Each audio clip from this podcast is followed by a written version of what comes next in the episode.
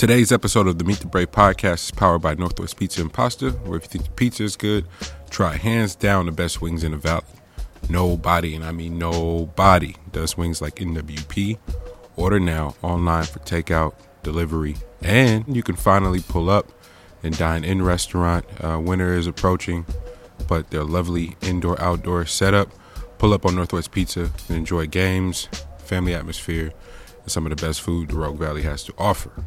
Today's episode of the Meet the Brave podcast is powered by Uplifters. That's Uplifters with no vowels, a strategy company focused on the economic advancement and wellness of black and brown communities all around the world, starting right here at home in the Bay Area.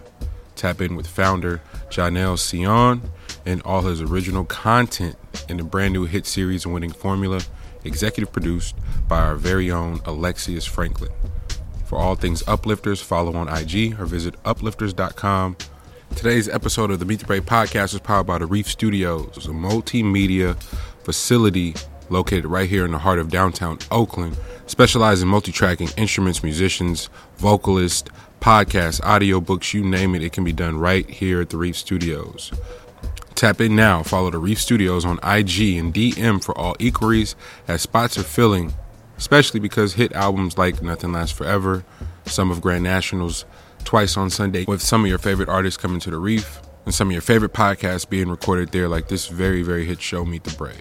Today's episode of the Meet the Brave podcast is powered by Let's Bubble Productions, multimedia digital storytelling company founded by none other than our very own Alexius Franklin of the Meet the Brave podcast. Lex and company got their feet in the game doing music videos, but the goal was always to scale and do long form, short form storytelling from film to hit series to documentaries around the world and a very, very special shout out to Lex as he and crew are returning from a trip to Ghana to film a very special documentary that you all will learn about very soon. For all of your digital storytelling needs, visit letsbubbleproductions.com today. Yo, I'm Monty, Armani, Monty Draper, depending on what phase of life you met me in and what time of day. It, it, you can get either one. Um, but welcome to the Stream of Consciousness episodes we seem to love those. I know I love them. I get to listen to them as you do oftentimes as a fan and get to really appreciate how L thinks and works through things, how B works through things, how Lex works through things, and they're three of the most brilliant minds ever. Um, so to my co-host and, and, and dear friends and family, I, I love you guys. Thank you for being just such brilliant um,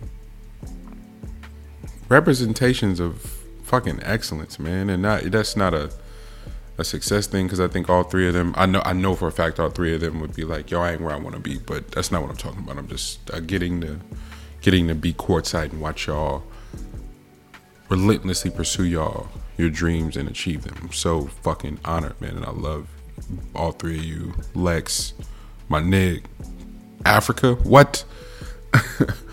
to make a film, what? Oh man, I'm so glad we get to talk about it, and I know we'll get to be in studio here soon. To our listenership, thank you guys for just making it worth fucking wow. Morg, Lodge, Bird, uh, Miss Mary, uh, JoJo, Keys, man, like uh, Kaja, like it's a, it's, it's, it's, I think I really, really, truly like if if y'all don't know what you mean to to me, I don't I want to speak for the rest of the crew, but to me in particular, someone wants to do a show in this magnitude, this forum, this setting, this intentional about building community. God bless y'all. Thank y'all. And then the rest of our listenership for just growing the way that you are and, and being infectious and putting other people on, man. Keep it lit. Thank you. Fuck it. Let's take the gloves off. Today, let's if, if, we're gonna do a stream of consciousness, I don't like the pop culture shit. I really want to talk about Travis. I really want to talk about Bomani Jones. I really want to talk about Kanye. I it's so much I want to get into pop culture wise. What a time! What a time! What a time! Uh, stream of consciousness episodes are unique in that regard. Is like the the lights on, right? You can have these general general conversations are really really beautiful and sometimes you just got to get to the shit just get to the shit and getting to the shit looks like talking about oneself, exploring one's internal feelings, and salute to my co-hosts and love to the listeners and thank you. Um, but I am encouraged to explore value um, in this dialogue, in this conversation. And maybe not explore it from a general or a hypothetical conversation, maybe explore it from myself.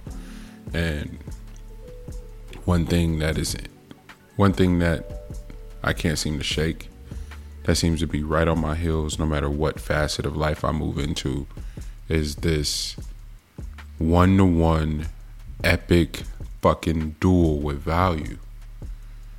And it's not it it's weird because if it was a lack of confidence thing, I think it would almost be easier to deal with. If it was a if it truly if it truly had to do with like, oh man, I don't know if I'm gonna perform in this arena today, I'd probably be able to make some sense of that. But it's never that. Hey, this is the stage. This is what's needed of you show up, and boom. It's always easy. Doing the work is always easy. It's the next fucking step when you do the work and it's time to collect that I got a fucking block on, dog. And now it's physically making me ill because it doesn't make any sense. Um, I'm able to not only negotiate but facilitate on behalf of other individuals for their bag. I'm really good at that, actually. really fucking great at that. Um, even for myself, I can get in the door, get on the stage, get in front of everybody, get in the room, talk, present, boom, boom, boom, boom, boom. It's time to talk money, and it all goes to shit. Oh, man. Mm. Just something to think about, something to live with, and, and put in the universe. I told Lex, I was like, the the want the the the focus and the dedication to get so well seasoned and and and figure out uh, production and create and creation. It was an obsession, and while there's you know want to pick up other instruments and, and study theory like that. So I'm not done. There's still a long, long path ahead for that, but I wanted to I wanted to create a similar uh, I wanted to create a similar I want to create a similar arena for for monetization too. I want to put it out in the open. Uh, I, I like I think of it as watching those Ye tweets about being in debt and what being open and and uh, fearless about that information did is attract partners and opportunities. And I like to think of it that way dog. Like well who who better to tell than the people who listen to the show? It's like what the intentions are. To grow this platform L L can write his books. Lex can write as many movies and hit shows as he want. B can get her brilliant concept off the ground. I'll let her tell you when she's ready. Um,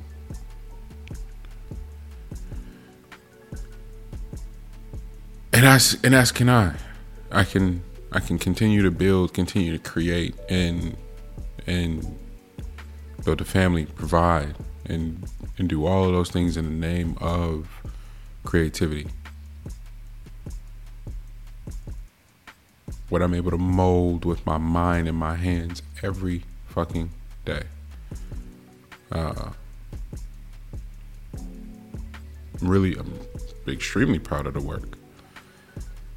There's a there's one there's one more step to figure it out now, and I'm doing my damnedest to to be a little bit more transparent and share that be open. But it feels weird. It feels like a weird thing to say.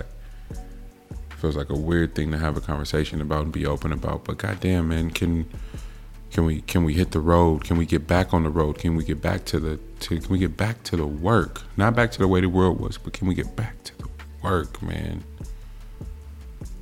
There's got to be a way, and I'm grateful for every opportunity that continues to present itself in the name of God knows that I am uh, the creative community in the Bay. Say what you want, you know. LA, Atlanta, Chicago. You, you guys go wherever you need to, but but here, man, there's some brilliant people figuring out some things and putting some people on.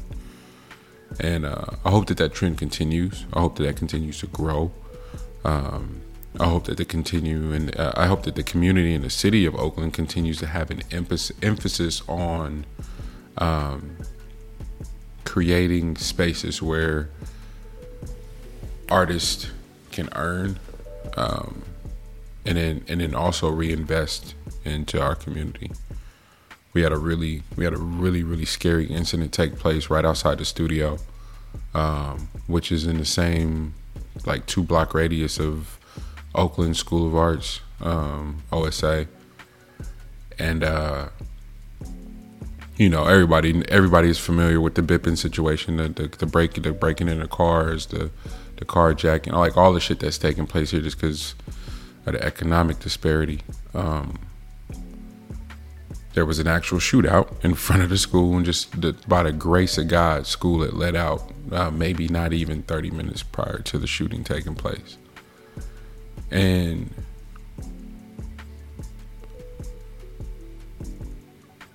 that that in that in itself is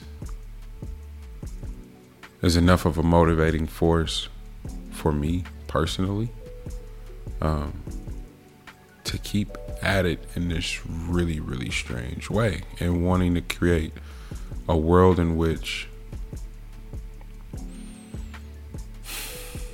not a not naive to think not naive enough to think that we can create this world where it's like oh say nobody can be harmed. That's not what i'm that's not what i'm talking about but a lot of the senseless a lot of the senseless crime that is done uh, done unto people that look like yourselves is just it's it's really really hard to stomach.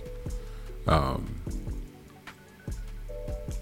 when poor folks are left to feed and feast upon other poor folks.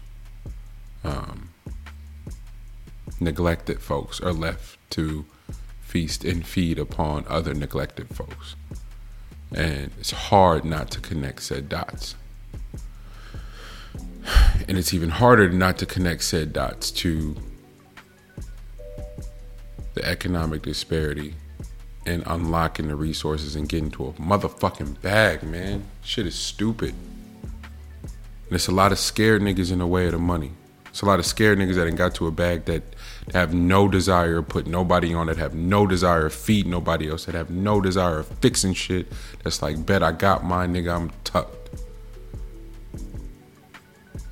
It's a lot of scared niggas that's on, but there are a few things that I am proudest of. One of them, women, niggas is it's it's a lot that can be said about me, but it's one one thing that they'll never say is that Armani was a hater. That'll never be said. and another thing that'll never be said is that he played scared. It'll never be said. And so salute to those who are celebrating these this this this run and and are proud of me and they're like, yo, how you feel? Man, I didn't learn a lot, and what I've learned and what has been uncovered is like it's a lot of scared niggas that got opportunities and they played that way. Scarcity. Get the fuck out of the way. It can't. No scared niggas can be anointed because the opportunity dies with them. That's what my discovery has been. A lot of scared motherfuckers got got a shot and they didn't get the memo that hey, you got to pay it forward. And so what dies naturally anything and everything around that that was supposed to thrive and grow and and feed upon said opportunity being replicated and handed to the next person and that person putting another 10 people on and that person putting another 20 people on. It's supposed to go that way. It's just a ser- being of service and being used. And, and so I shout out to Freak. Freak tweeted one of, one of, Freak tweeted some bars of something that shit probably ain't gonna come out. I don't know, but it made me go, God damn, like I'm I'm really glad that God chose to use me. And I'm built for it. I'm really, really glad that God chose to use me. And I'm even prouder to say that I'm built for this. So this isn't a um I hope you don't hear fear when you hear this. I hope you don't hear uncertainty. This is this is actually quite the opposite. It's clarity and me declaring victory over this this small hurdle and figuring it out and solving this puzzle and getting to the bag to unlock all the resources so that we can finally say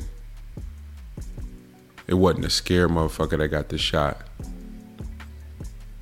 Because it's a lot. It's a hey, i see the list man I see the. I'm competitive like the next person, which is so fucking weird that people do that.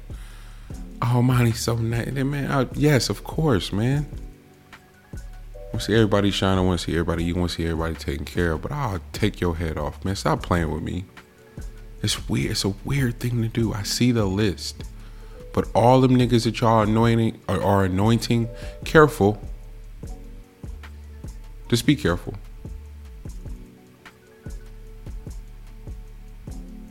Make sure that their spirits are at peace. Make sure that they're taken care of. Make sure that they don't have no underlying shit going on because you keep anointing these same sick fucks and all of the access keeps getting cut off with the niggas you anoint. Have we not learned anything yet? It's not attack on anyone individually. It's just to hey, be mindful. A lot of these niggas aren't well. You can create a whole reality online and people are taking advantage of that. My nigga, run it up but you got to be outside. And guess what can happen outside? you can be checked, you can be challenged, you can be sized up. And a lot of these niggas ain't who they say they are, and that's the A, and even that is okay. But we got to start seeing a correlation in between who we anoint what we get behind, what we champion, and how we're disregarded once those people get their access. Again, it's not even it's not to say any names, but it it ha, it's re, it's redundant from our politics to our city officials to our entertainers to our educators to our our so-called activists. Oh man, let's do some let's just start let's start looking into some backgrounds and doing some research and take a look at who's in said rooms, who's advocating on behalf of the communities, who's getting to see what the budgets are, who's getting access to said budgets, and what they're doing to them. I got, I, I just, I've, I've, I'm seeing, I'm seeing way too much, y'all. I'm sorry, and I hope it's, I hope it's not mad vague, but. I'm I'm dedicated and committed to figuring this out. And it starts here. See y'all next week.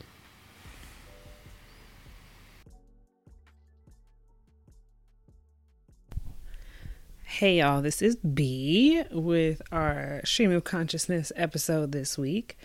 Um, I got I got a couple of quick things that have been fumbling around on my mind. um, the first one being, do y'all use voice memos? Um, and not voice notes in text messaging, not those. Shout out to BWalk. Um, but voice memos um, that are like that you can store in your phone. Um, I was thinking about that the other day because I was using it because I didn't have the opportunity to journal because my journal wasn't with me. Um, and so I had used it kind of as a form of like journaling in a way, or I guess a, a release, like audio journaling, if we want to call it that, um, just to kind of like get ideas and thoughts out around a situation that I was like a little triggered by. Um, and to be able to like process it kind of like you would with journaling, and then also be able to like go back and listen and run through and kind of be like, all right, like what what shit is true, what's what shit is like the narratives that I'm coming up with in my mind, like kind of figuring all that out. So um I would suggest if y'all are journalers or y'all would like to journal but feel like you don't be having the time or the motivation or whatever, um, use some voice memos because they have been really helpful with with with my brain. Um, the second thing that I had on my list was um, I had a note for myself that says, I don't know that people realize being passive aggressive is actually a lose lose situation. Um, and this is actually weirdly connected to the voice notes because I was in a situation with my mom this week where um, I got kind of triggered and I was like, I need to get this out. so I did a voice memo, but it led me uh, to to write that, which is about passive aggressiveness being a bit of a lose lose situation. And there was actually two things that the situation brought out brought out to me and made me think of. And so one of them was that um, I had gotten basically my mom is someone who is I love her to death. Shout out to you, mom. I'm sure you don't listen to this, and that's good. um, is that she is typically someone who expresses herself in a passive aggressive nature. So when she gets angered or triggered or hurt in any way, um, she'll do she'll she'll respond in a way that's kind of passive aggressive. Um, and so what happened is that I know that she is this way, and so we had I made a choice to not be at an event. Um, that was like her her thing and it would require me to have to go fly back home to do so and it was going to require me to have to fly back home in a time where i had been like traveling a lot um, and it was just going to add like an extra extra layer. I like and when i say traveling a lot i've been traveling like a lot a lot um, and it was going to add this extra layer and so weeks before it was happening i had had a conversation with her and was like, you know, hey mom, like I know you be kind of passive aggressive. So if this is something you're like really, really pressed at me being at, like just tell me and I will try my best to figure out a way to make it all work. But if you really not tripping, just like say that. but like tell me. um and she was like, no, it's cool. and then, of course, as we all know how this story must go, um, the event happens and um, for the next like week or so, I've been traveling like crazy, so we didn't really get to. I had called her on the day of and all the things, but um, we hadn't really gotten to talk talk. We had been texting, and I could tell by her text messages that she kind of had attitude about it, but wasn't really saying it. So I was like, damn it. And so when we finally talked, um, I remember getting off the phone with her, just being super frustrated, being like, damn, like, you still gonna react this way? But like, we talked, you know? Um, but I had to realize like a couple of things. Number one was um, I was kind of proud of myself that when it came time for her and I to speak, I asked her, like, hey, can we talk tomorrow? Because I just knew that like I was not going to be able to emotionally regulate in that moment. Um and like take care of my like I was just hella tired. So I was like, I know if we talk, like this gonna be bad. Like so one, I was proud of that. So y'all should, you know, make sure y'all try that. um but it was that one of the other things I was realizing was I was expecting her to be somebody different. And I'm, I'm I've been trying to really work on um, allowing people to be who they are and me figuring out how to navigate my life around that. And I was I was saying to someone, you know, what's difficult is that typically when that happens, where I go like I'm allowed somebody to be who they are, and I'll just like figure out how to navigate around.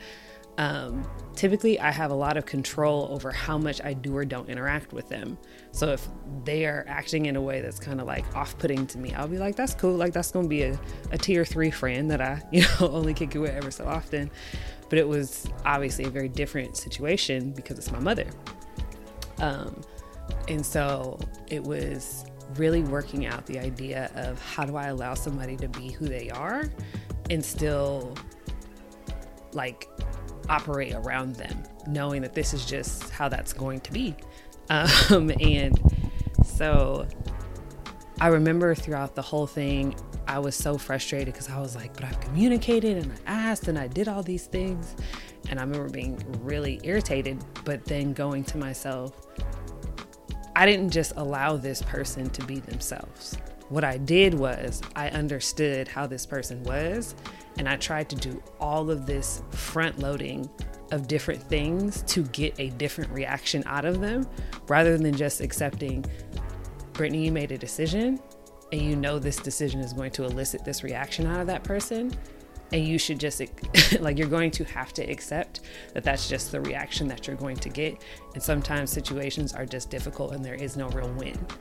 Um, and to just try your best to, like, make sure that you I guess do what you need to do to like nurture the relationship when the when the time comes. Um, but I was recognizing that like I was trying to change her reaction, and then I, and then when I didn't, I'm like sitting there mad, having this whole narrative for myself in my head of just like, why did this or I did that, and like telling myself this entire fucking story about all the things that I did right, when in reality I walked into a situation trying to almost in a way, if you really think about it, manipulate a reaction that I didn't want to have based on a decision that I was making. Um, and I just had to sit with that accountability. just be like, sometimes you just have to make a decision. People just gonna react, and you know that they're not gonna react in a way that you like, and that's just is what it is. Um, and so that was the one thing I had like had to sit with and take accountability with. But the other part of that is I was just, I was really working out the fact that I don't think my mom recognizes that being passive aggressive is a is a lose lose situation for everybody. And I thought about it in this way of like, if I'm in a room and somebody's on the other side of the room and they are the vase next to them, and I want them to put the vase on the shelf, to get that vase where I want it to be, what I have to do is I have to transfer information from myself to the person on the other side of the room. And I have to say, hey, can you take that vase and put it on the shelf? So I have to transfer the information to them. They have to process it and then they have to put it in action. And I have to think about what is the probability that they're going to put that vase exactly where I want it to go.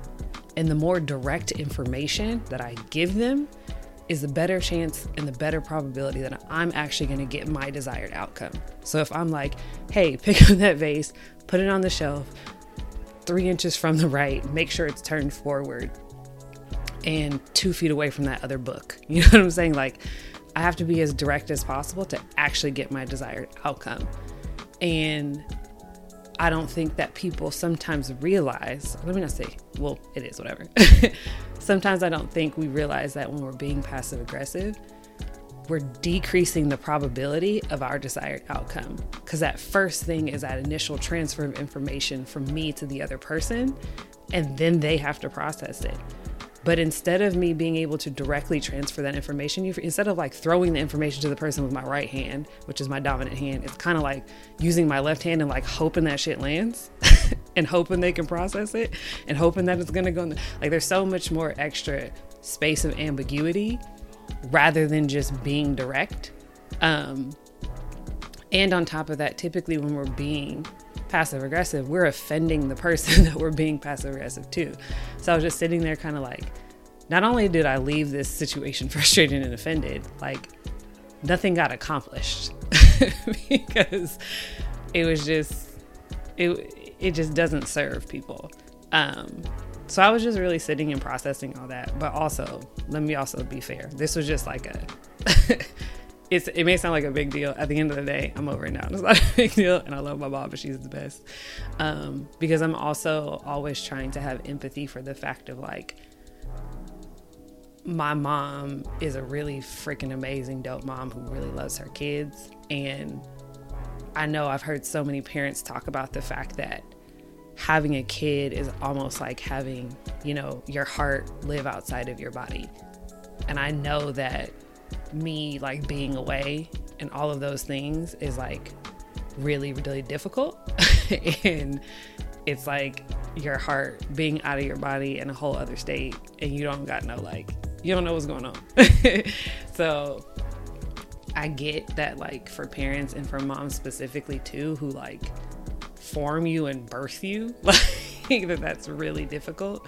So I'm always trying to have empathy for it, but that's that's what I was thinking. So um and my last thing before I hop on out of here was um I was thinking about if you're talking to someone new and you notice the first red flag, do you make note and kind of keep going and see if they hit a second one? Or do you mention it to them and kind of like try to talk it through? Or do you just dip out?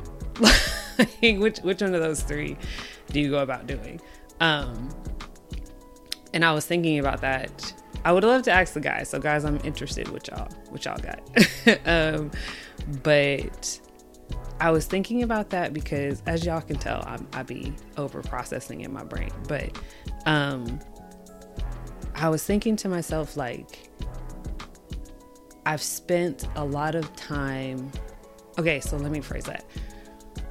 I w- I'm in a place where I think when you take time to like really work on yourself, and then you start re-emerging yourself into like being in relation with other people you you kind of get to in a way almost test all the work that you've been doing. Um, and it was a moment where i was kind of seeing like are you did you really do the work or are you just entering the same shit just in a different container?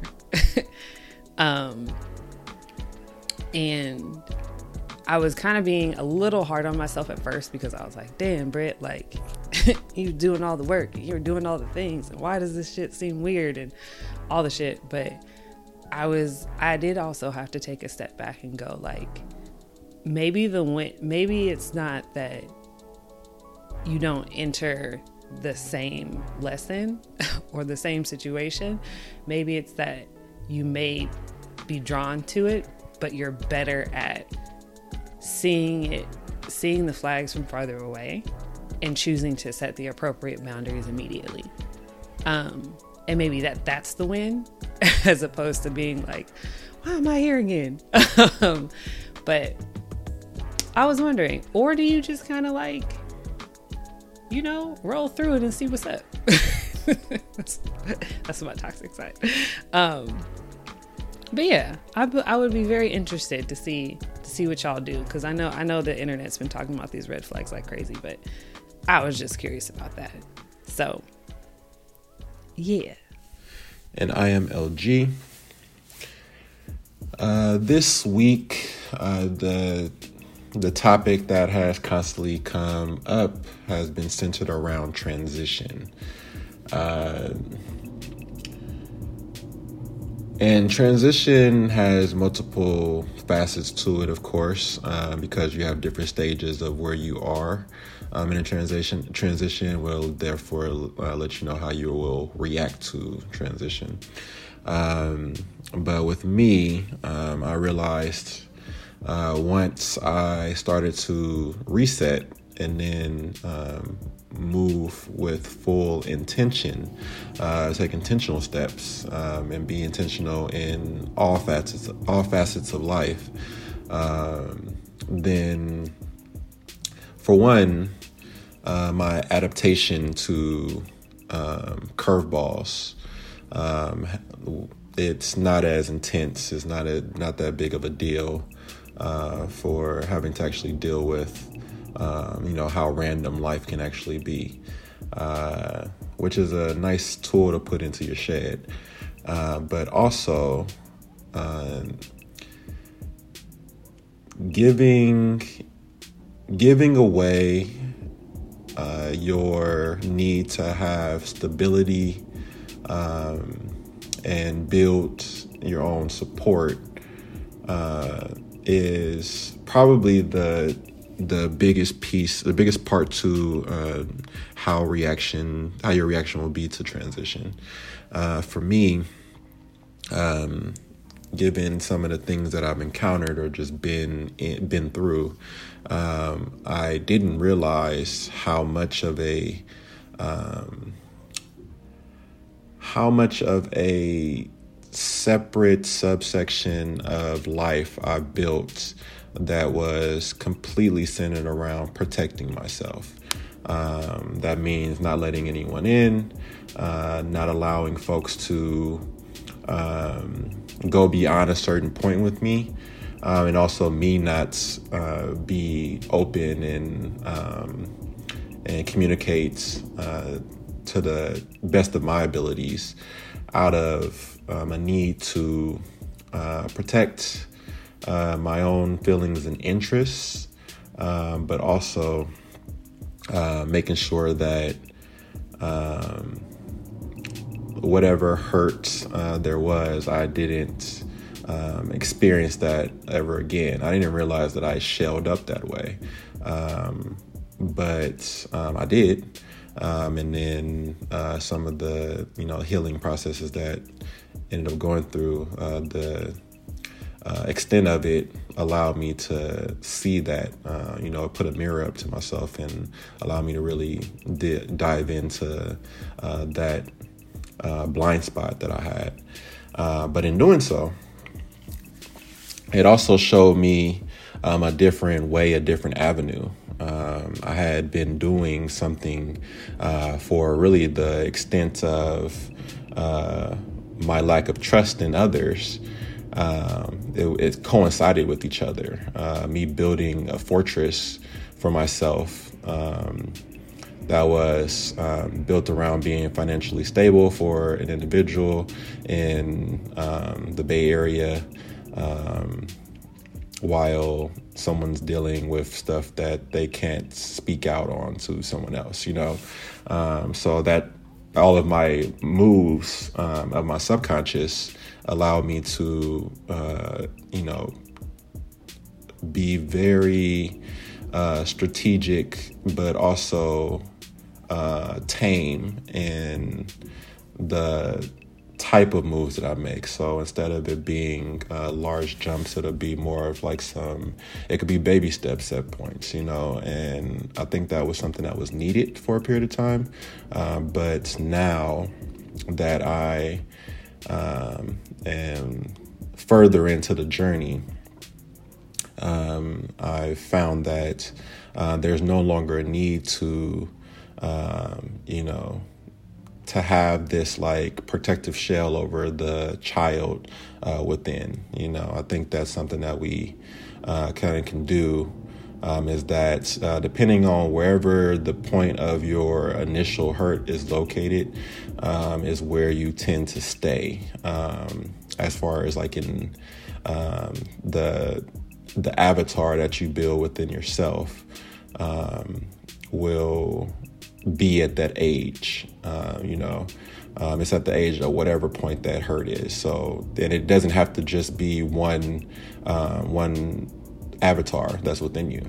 Um, it could be, you know, at different stops if it if the hurt happened in different moments, you know, um, and then you tend to build a shell around it um, and protect it um, by all means. Uh, when in truth, it needs to have it needs to experience it needs to know the truth. Um, it's similar to um, when.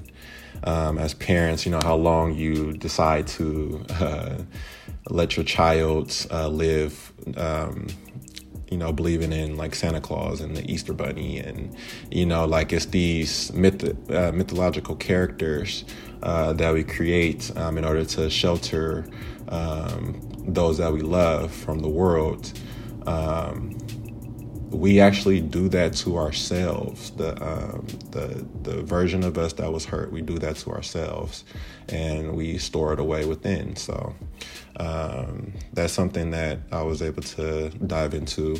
Uh, but I kind of went off base a little bit. That's kind of what I end up doing in these things, y'all, as y'all know by now. Yeah, you heard enough of these if you are um, a regular listener. Um, but uh, I was getting to as far as like the topic on the transition, um, getting to the bottom of that part um, allowed me to go out on limbs on uh, making um, larger decisions um, and just jumping um, without uh, worrying about, you know, um, if I'll have a place to fall to, you know, like if I'll have something that will catch me um, I realized that it wasn't about um, the catch. Um, it was actually about the sky itself, uh, the freedom within being in the sky. Um, there's nothing like it. Uh, when you jump, um, you not you don't think about hitting the bottom. You know that's not you. You hope to not even have to touch the bottom. Of course, we eventually have to.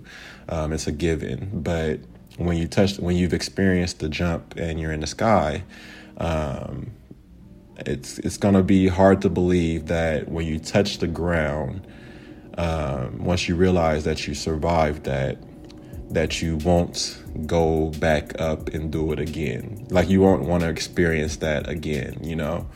Um, but think about if you never did the jump in the first place and you just stayed on the ground the entire time. You didn't challenge yourself whatsoever. You didn't even see if you could. Uh, you didn't get the rush, the exhilaration of um, the sky. Um, uh, we were we were having a cool, cool. I had a great fucking conversation last. Sorry for the cursing. I was trying to stay without cursing within this, but hey, here you go. At least it was long enough within, uh, long enough in the stream before that happened, so you can bypass that. Anyway. But um, I was having a great conversation last night, um, and stumbled a- across um, the journey uh, being this guy, um, and it was taken aback in the moment because I, I, had to write that down because it it's like it you know you have great conversation uh, you're you know you're you know, when steel is sharpening steel um, you are making something beautiful. You're you know you're um, what is it? You know um, I'm sorry I lost I lost my train of thought. But um, you're making something beautiful and you're not thinking about what the the end product is going to look like um, in the process of making it. You know, um, you're just enjoying every single swipe and every single um, stroke and like every single like um, um, you know yeah you get you get what i'm saying but um yeah, it, it, that's really what um, has that's really something that was was great for me. I would say. Uh, so yes, with in and around transition, um, what ended up happening is that I found in the sky that opportunities were coming left and right. When if that jump didn't happen and you stayed on the ground, um, you would be held to believe that um, all your opportunities will be located right here on the on the ground, um, and you would limit yourself to just ground activities. Um, but in the sky, man, the possibilities are endless, and you got to pick up the litter on um, what you know what they are. You get to see the entire landscape. You get to see everything, as opposed to like on the ground, you can only see right there that's in front of you. Um, and behind you and whatever on the sides, like all that stuff, you can only see that which is right in front of basically where your nose is located. As in the sky, you see the entire landscape, um, and you can, you know, really get to see how beautiful it actually is. So, um, yeah, yeah, yeah. I mean, I'm going all off on that one. I didn't want to go that deep into transition and stuff like that. That was just something that happened this week, and I had a great conversation about it last night. But I did want to break down that whole Sky deal uh, because that was something that I stumbled across, and um, I want to tune into that a little. I'm, I'm going to break that down some more, of course. Um, but um, that's just like the beginning stages of that, just massaging that um, thought. Another thing that's interesting too uh, would be the um, yeah centered around. I'm making sure this is still low, still going, but um, something that's centered across, centered around uh, the the critical race theory um, debates right now because uh, it's in the it's further along than that, of course. Uh, but I was doing a training, and um, how many people know about uh, the disparate impact theory? Uh, because, of course, I, am aware of it because of uh, fair housing rules um, in our industry. But how many people are aware of that? And that's been written. Um, the policy and procedure has been written into the into law for um, you know almost a half a decade i mean half a um, century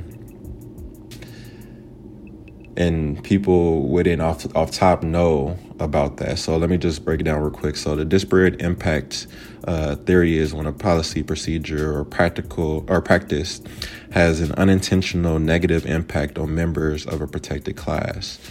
Um, further into it, uh, discrimination is about impact, not intent, um, which is important because they had to create uh, they have to write in a policy for uh, for something that just because it's not intentional uh, doesn't mean that it didn't have a negative impact on someone that would otherwise not receive um, the supports uh, from those that would never that have never walked their their line of life, um, and even further.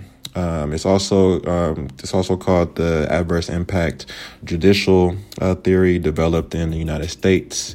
Um, that allows challenges to employment or educational practices that are non-discriminatory on their face, but have a disproportionately negative effect on members of legally protected groups.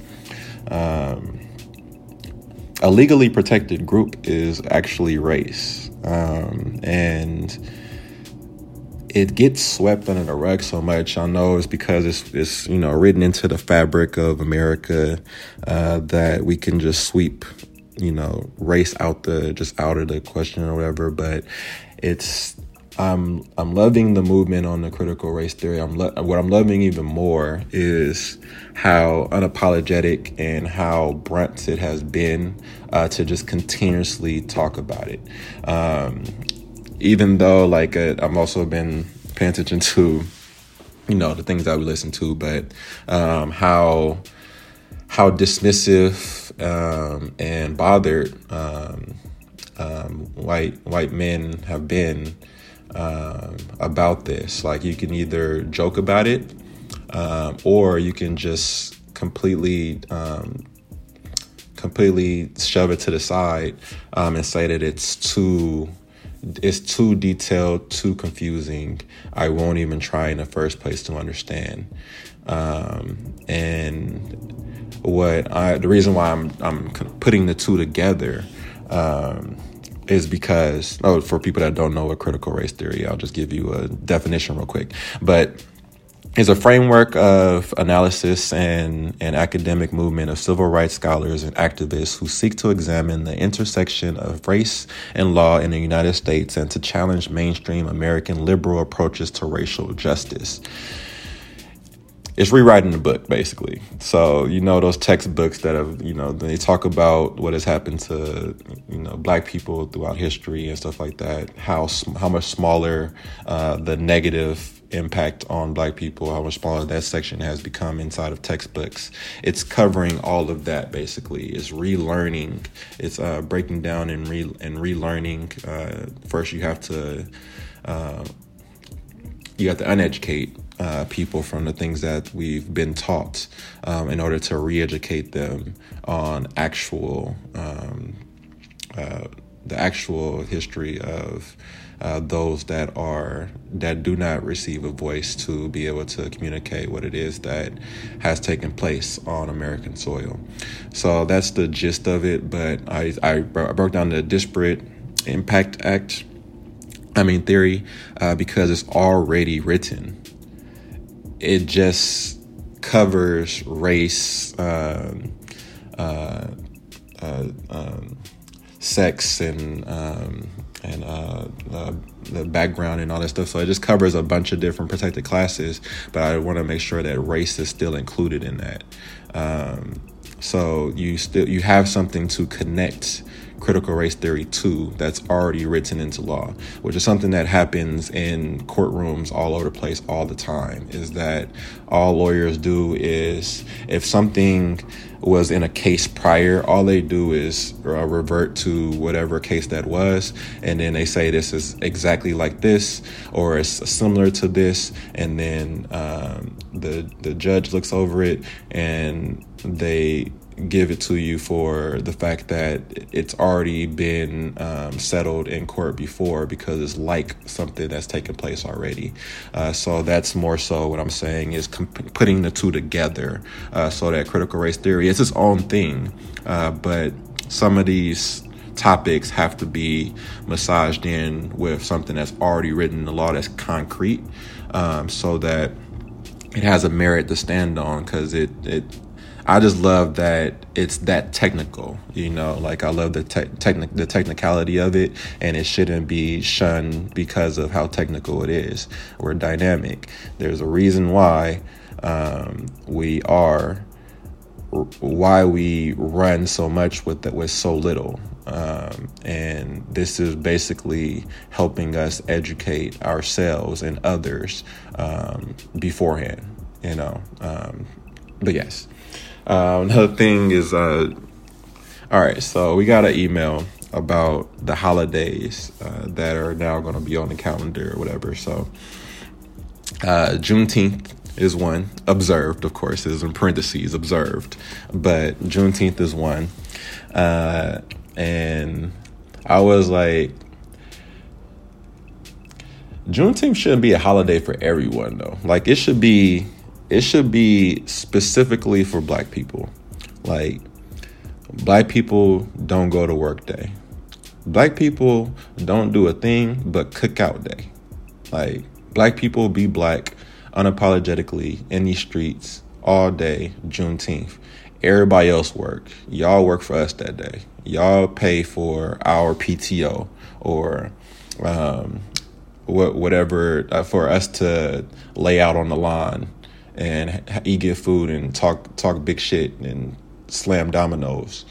That's what y'all do. You know, y'all observe. That's that's what the parenthesis observed is. Is that y'all get to observe us while you in your office, wilding out in these streets. So that's just my little addition to um, Juneteenth being a holiday now, um, specifically for Black people. Okay. Uh, Jon Gruden is, and all the rest of this stuff is going to be super random, so I can get it out of here real quick. But uh, Jon Gruden is uh, suing NFL. I love the move. Um, I don't, I don't approve of all that Jon Gruden was saying, of course, via email, but it was something that was uh, within the, it wasn't within the privacy because it was on the, uh, I think it was on the ESPN or one of those.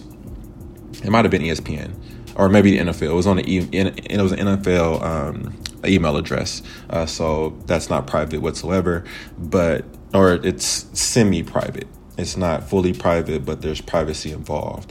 NFL would have to leak it in order for it to be public knowledge. Um, so, due to the fact that they're the ones that would have to leak it, and then they basically tried to Corleone my man and punk him real quick. Um, I love the fact that he's gonna go back at them, go back at the Shield, and he's gonna win because he's white. Uh, so shout out to Chucky for that one, man. Do your thing. Um, we didn't want you gone. You know, on on the Raiders sideline, I would tell you that the Raiders didn't want Chucky gone. All right, um, I get it. My man was out of pocket, But you, you heard Derek Carr. Derek Carr said, pray for the man. Pray for that man's heart for the healing that he needs in order to not be the person that he was via those emails. But you know, there's worse people out there. Uh, Chucky could have stuck could have stuck around. Uh, last thing, ABC is wilding. I don't know how. It's the last season of Blackish, y'all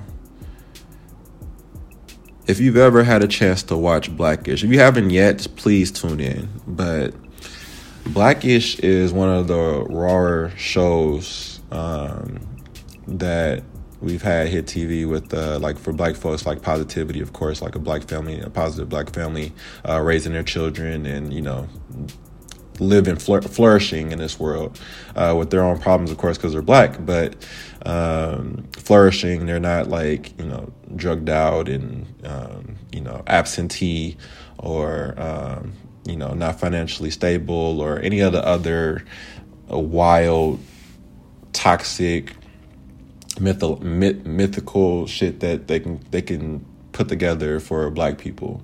That ain't the black that ain't the black experience of the story.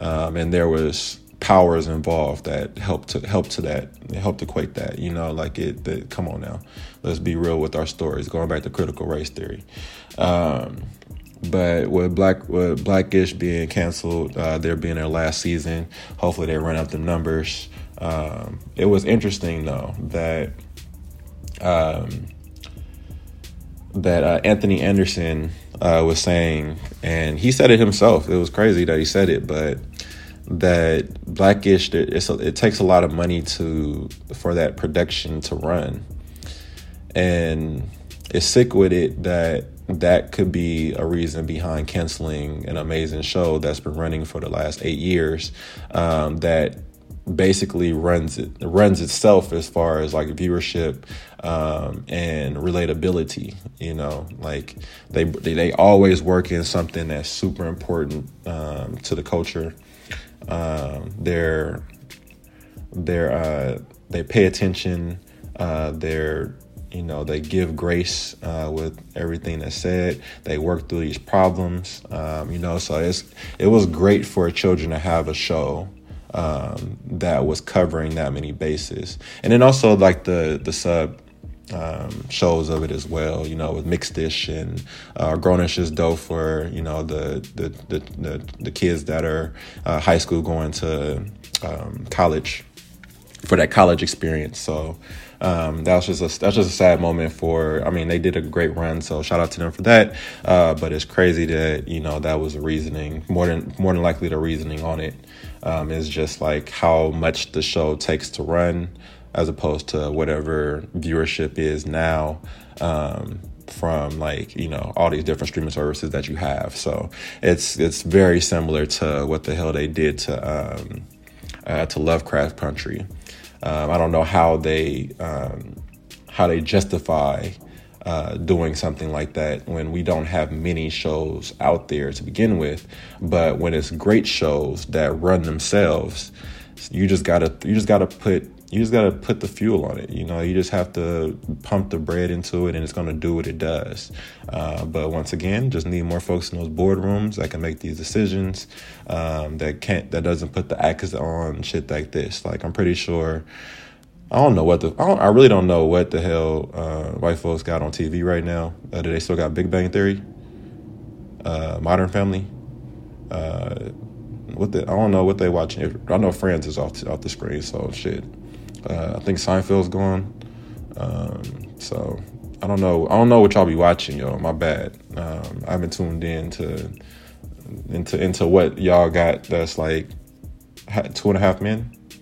What what what, what else? What else? What else is out there that had long that had long runs that just kept that just did just did its own thing, just kept on going. Um, but yes, uh, shout out to the shout out to cast for Blackish. They're gonna be y'all gonna do amazing things, of course uh, can't stop you from you doing doing what you do. Uh, but given how this was, y'all should understand a lot more about how intelligent and and what's and, uh, Kenya Barris is gonna do. The, um, way crazy crazy things. So that he's he's not stopping, or the cast isn't stopping. But you should also understand why Insecure is in their last season, um, and why um, Issa is is stopping it at five. You don't want to overstay your welcome. Um, you don't want other people to make those decisions for you, even though she damn near owns HBO at this point. Um, you know those relationships they, they can always you know they can always do something that's a little foul that throws things off. And then now your amazing product is sullied a bit because of you know outside outside forces that you had no control over. So you don't want to get to that point. Yeah that's no here nor there. Um, yes that's my um, that's my stream of consciousness hopefully it connected on something on there. Um, didn't mean to be so long winded. Uh, but yes, love, love. Good evening and good morning to my Meet the Brave family. Um, I'm recording this Sunday night, but you'll hear it Monday morning.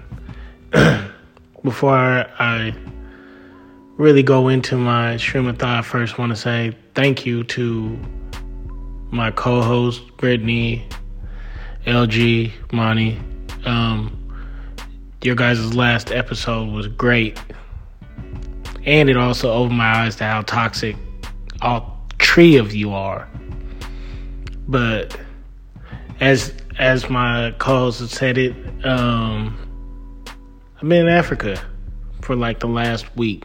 Like I got back Saturday midday and I'm still trying to mentally wrap my head around everything that I've seen, everything I've felt, um, and just really, I guess, emotionally come to terms with everything. Because, for one, it's crazy that I got to travel halfway around the world doing something that I love in film.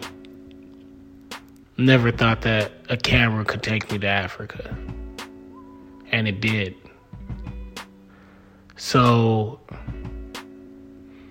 that right there is like something for me that's huge. And it's finally I don't know if the right thing is say like finding purpose, but I know it's helping me to feel like all the investing and struggling that I've done and like damn near believing in myself, thinking that I'm insane for going on the journey that I have, helped me to realize that I'm not insane and I have some type of skill at what I do. Um, so that's one thing.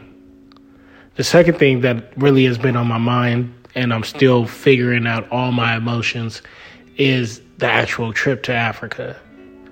Um, people always tell me when you get there, you'll feel it. Like you don't know what that feeling is, but you'll feel it. And when I got off the plane, I did have that feeling of home. Like this is home. And this feeling of I'm not a threat to anybody. Like people, you know, you get off the plane and even when we got like driving to the hotel and we see nothing but billboards of nothing but black people. Tons and tons of black bill. The craziest thing is you know how you see a billboard and it's like advertising like let's just say NBC News and it'd be a whole bunch of white people on the uh, billboard, and then there'd be the one black dude that either covers sports or he covers part of the weather. On the billboard I saw in Ghana, there was all these black people, and then there was one white dude. And part of me wanted to be like, "Oh, I'm gonna wake up just to see what does that one white dude on on the news station do," but I didn't wake up. Like we worked really hard. Uh, shout out to Lige and Bird. You know, um, those were the people that I, you know, two of the people that I went out there with, and um, I really respect both of them for what they do, and I'm so thankful to both of them for deciding me to choose me to take me on that journey out there. As far as being in Ghana, it's it's crazy to see so many of us of our people and like you get to see what they stripped from a lot of us as African Americans as far as our culture because it's still all there. It's like thriving there, and you see the people dancing and happy in this uh, this unity, like this, like you see it, and they're accepting, and it's all love, and you can feel it, and um, it's a great feeling. And by the way, super random, but Africans might be the best damn drivers I've ever seen in my whole entire life. I've they drive completely different.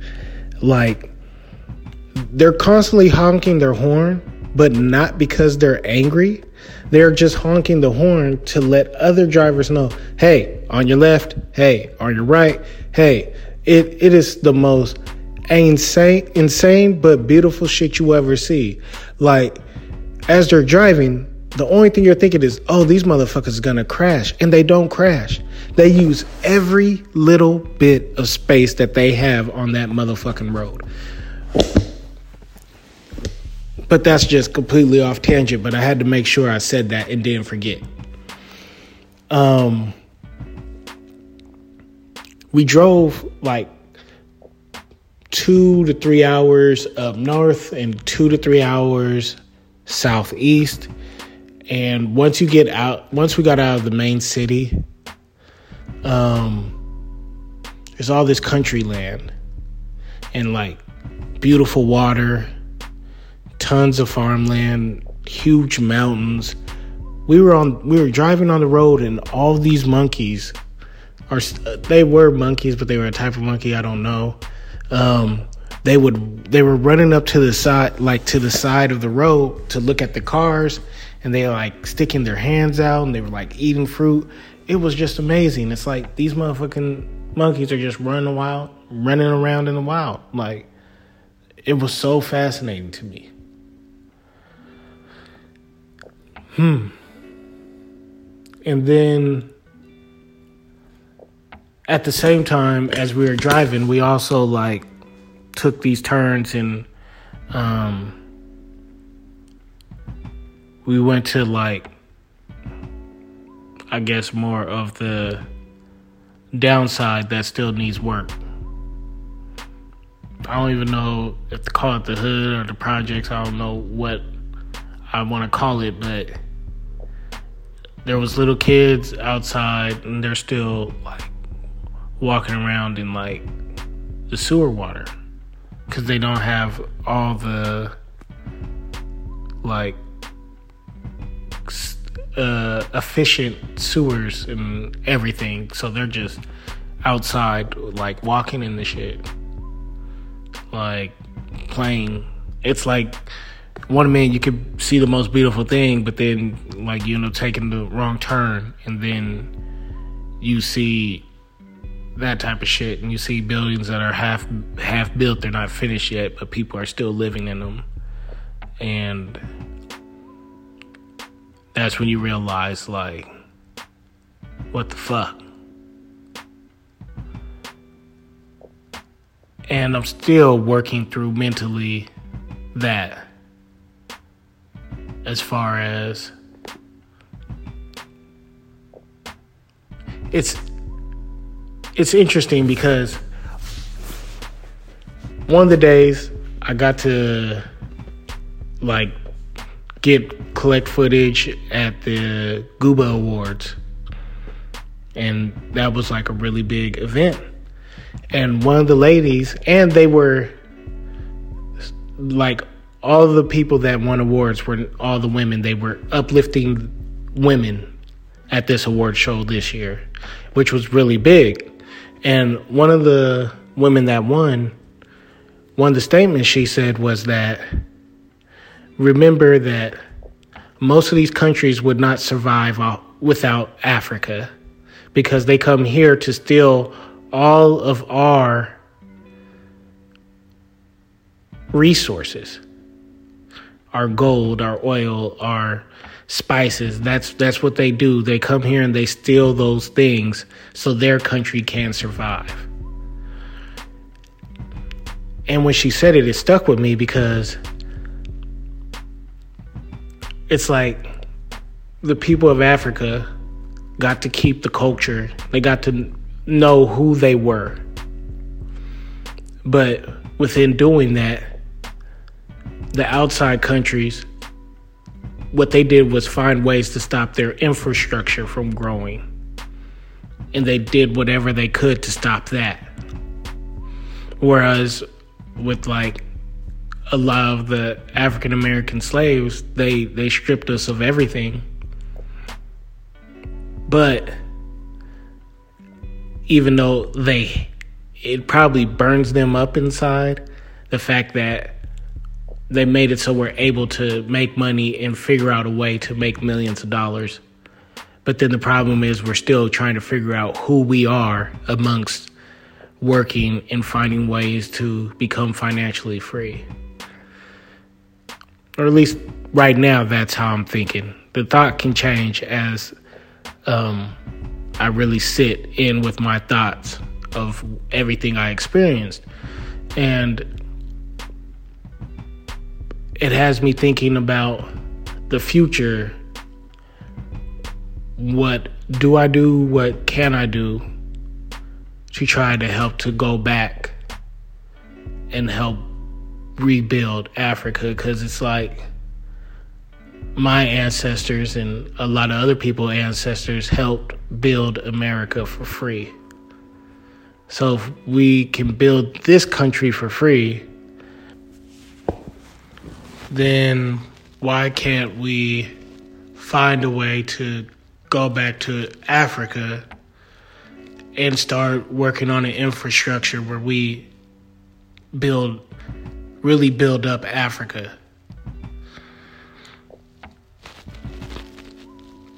And I know that sounds pretty difficult, but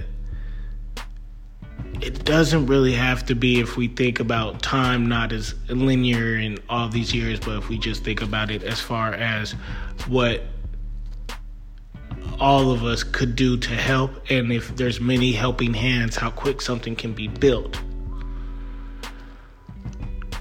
But then again, like I said, I'm still developing many different thoughts in my head and still unpacking everything.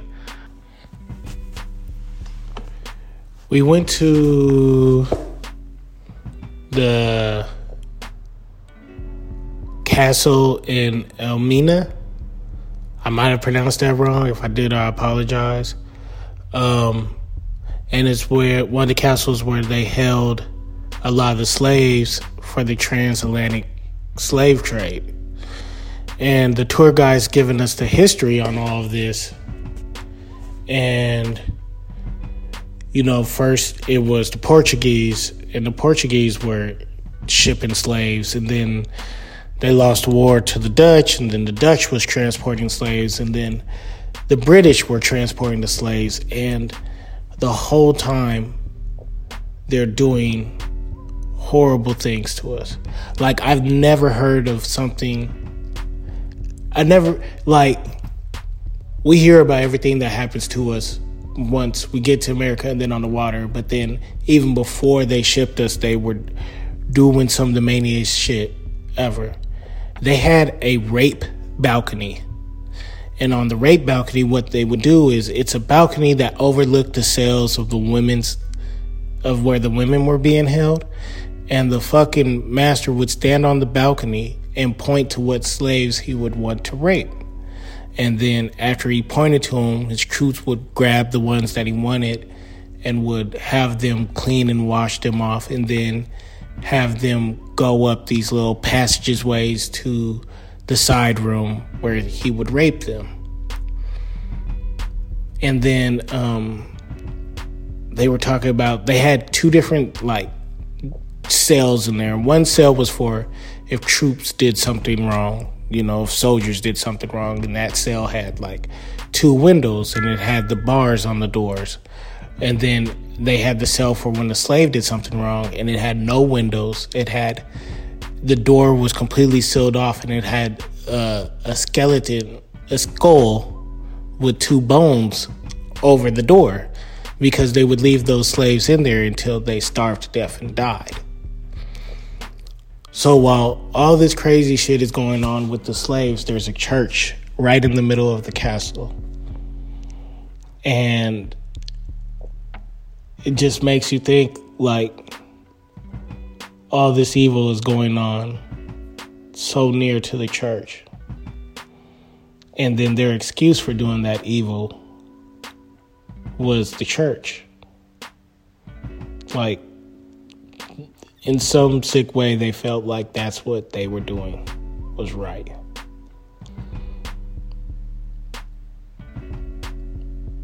I think at the moment that's all I'm going to talk about that.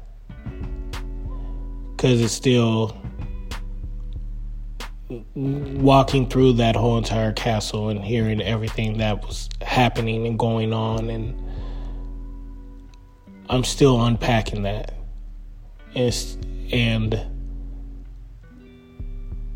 you know, uh like on my dad's side, my great great grandfather was a slave. And it's crazy because like that's where our history begins. We don't know nothing before that when it comes to my dad's side of the family. They just know about Sidney Thomas Franklin the first was a slave, that he finally got to be free, and he still worked on the plantation because he didn't know what the fuck to do. And when I first found out that, it bothered me so much. But now, after like going back and in a way seeing his my ancestors his grandparents or whoever taking that journey it it build it brings up so much like I don't know the right word cuz I don't want to say proud but more like the the strength that they that the people the the the, the people that survived being in that castle to then being on a boat to then being enslaved and beaten and raped and demoralized and them still having the will to survive and fight for as many generations as it took for them to end up becoming free, to end up spawning great great grandchildren that then are lucky enough to be able to record a video, to do podcasts, to connect with people on music and so many other things when at one point in time they were in shackles and some sometimes they were taken in front of the cell of their loved ones and beat just to be set example. Or if a woman didn't want to get raped, they were shackled in front of the cell of the other women and starved to death to set the example that they cannot say no. Like, think about how much mental strength you have to have to go through all that and decide not to give up.